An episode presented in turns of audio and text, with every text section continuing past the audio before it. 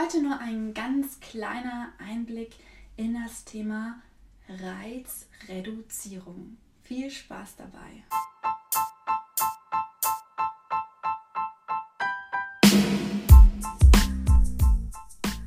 Herzlich willkommen bei deinem Podcast, dem Podcast, der die Heilpädagogik ins Licht rückt, dich und dein berufliches Tun inspiriert.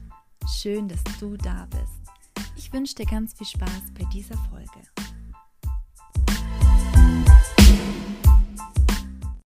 Reize kann ich auf jedem Sinneskanal reduzieren. Zum Sehen kann ich zum Beispiel darauf achten, hohe Kontraste zu machen.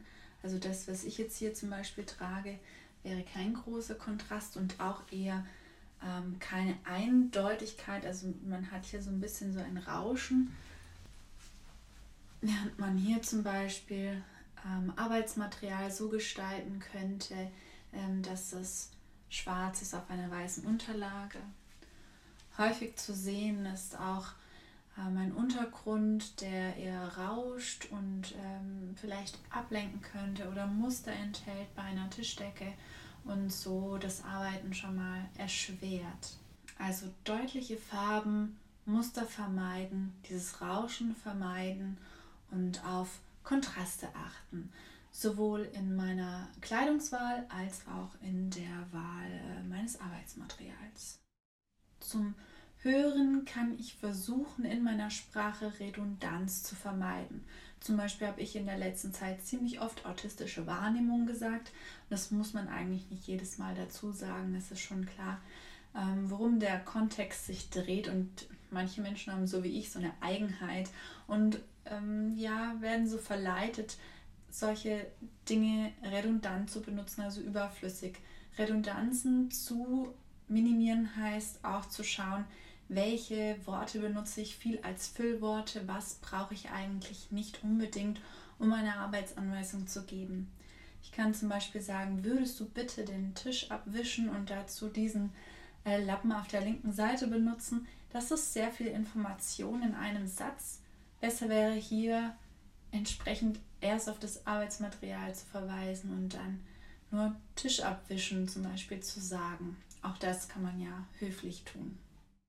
Also klare Anweisungen zu geben, Hintergrundgeräusche vermeiden, ist ganz, ganz wichtiger Punkt. Und ansonsten Musik eher nicht zu nutzen und wenn, dann zur Strukturierung ganz gezielt einzusetzen. Also ich kann zum Beispiel auch ähm, Pausen klar und deutlich kommunizieren, indem ich in der Pause ein bestimmtes Musikstück abspiele oder jeden Abend das gleiche Musikstück abspiele und dann klar ist, das ist das Zeichen dafür, dass es dann bald ins Bett geht. Zum Riechen gibt es auf jeden Fall zu sagen, dass es eine Schwierigkeit ist, dass manche mit Duftlampen den ganzen Raum mit Duft fluten und man sich dessen nicht entziehen kann, man kann sich nicht wehren. Also jedes Arbeitsmaterial, das mir in die Hand gedrückt wird, das kann ich wegwerfen, ich kann mich wegdrehen, ich kann mir die Ohren zuhalten, aber ich kann mich nicht entziehen, wenn es um Geruch geht. Und von dem her würde ich persönlich Geruch lieber gezielt anwenden zu einem bestimmten Ereignis, dann das eben unterhalten und dann aber auch wieder ja, entfernen oder auch die Möglichkeit zu bieten, das abzulehnen. Auch beim Schmecken kann hier darauf geachtet werden, dass die Geschmacksrichtung eindeutig ist. Eindeutig salzig, eindeutig scharf oder eindeutig süß und hier nicht so viele ähm, Vermischungen stattfinden. Wenn das jetzt natürlich die individuelle Vorliebe ist und ganz besonders gern gemocht wird, dann kann man das natürlich machen. In der Regel, ne? Es geht hier immer ähm, um nichts Absolutes. Genau. Es ist auch hilfreich, wenn ich äh, jemanden dorthin begleite, eine Entscheidung zu treffen, wenn hier sehr hohe Unterschiede sind. Also möchtest du lieber das oder das haben, dann macht es Sinn, wenn diese Dinge sehr hohe Unterschiede aufweisen, also im Kontrast zueinander stehen. Zum Beispiel scharf und süß oder schwarz und weiß. Natürlich auch beim Tastsinn kann ich auf Eindeutigkeiten achten. Das heißt, hier kann natürlich weich, hart und so weiter alles Mögliche dabei sein, auch glibberig, aber es sollte eben eindeutig sein und nicht zu viel vermengt oder vermischt sein oder etwas auftauchen, was man nicht erwartet hat. Also bei manchen Sachen ist das ja auch so, hm, zum Beispiel kleine Kuchen, ähm, die so einen flüssigen Kern haben oder solche Geschichten. Das kann unter Umständen eine ungute Überraschung sein. Oder man müsste sich eben entsprechend darauf vorbereiten und darum wissen, was einen da erwartet. Also wenn ich ein Tastangebot mache, ein Fühlangebot und da irgendwo hineinfasse, dass ich im Vorfeld weiß, was mich da erwartet.